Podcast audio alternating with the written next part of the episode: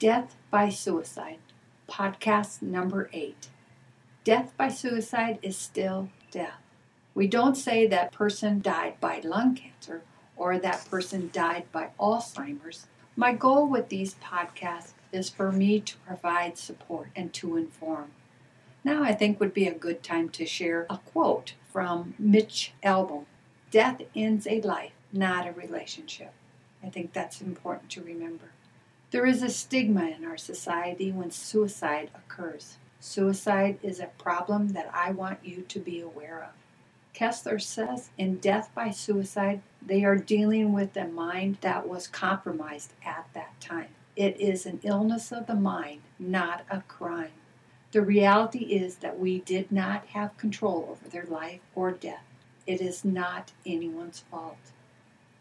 Death by suicide is complicated. Remember the quote grief is as unique as your own thumbprint. But what is important in giving support for you is to be there.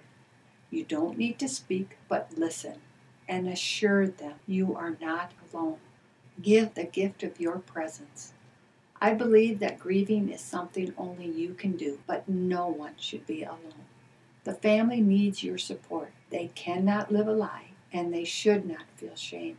But many survivors feel the shame and receive less support. Their grief needs to be seen.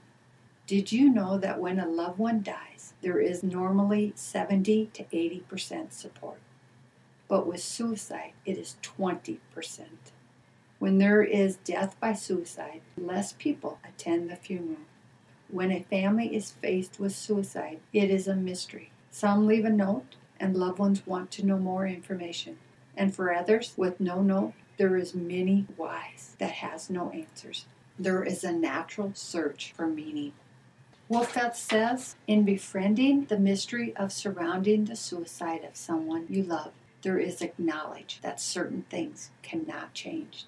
In my experience here with work at the eye bank, there is no age immune to death by suicide. Young or old, it doesn't matter. But when I talk to the families, I can hear the palpable pain in their voice. They are overwhelmed with confusion. Today I had the opportunity, no, it was the gift, of a mom who placed a call to me. She was actually returning one of my calls because her daughter, who was 18 at the time, committed suicide. And I had placed a call remembering her birthday. The mom called with tears in her voice, but she was searching. She was searching to answer. And so we visited we talked about her daughter and the whys. She said, You know, my daughter was kind of like a Robin Williams. She was upbeat, fun. No one even knew that she was dealing with depression. And she also talked about how she has other children and her husband of 30 years, how they're all dealing with the grief in their own way. It is painful. There are many tears that we shared in our phone conversation, and I truly do hope that I had the opportunity to give back to her and so, what is important is that you too have the capability to just listen, to be there. And I am very thankful that I had the opportunity to be there for that long. I want you to know that there are many avenues out there for support. And of course, I've always talked about Alan Wolfelt, who has written books about grief. Here's two of them. It's The Wilderness of Suicide Grief and Understanding Your Suicide Grief.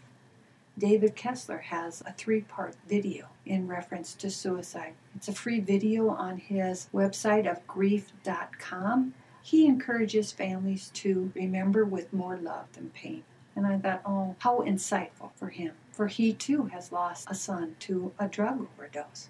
Today, I only touch briefly on a major problem in today's society, but I wanted to just put a little light on this difficult subject. I want you to know that there is a national helpline, 1 800 273 8255. But not that I would ever want to put humor on something that is a difficult subject as the loss of a loved one, but I wanted to read a quote from Winnie the Pooh, and so I wanted to share it with you. There is something you must always remember. You are braver than you believe, stronger than you seem, and smarter than you think. Take care.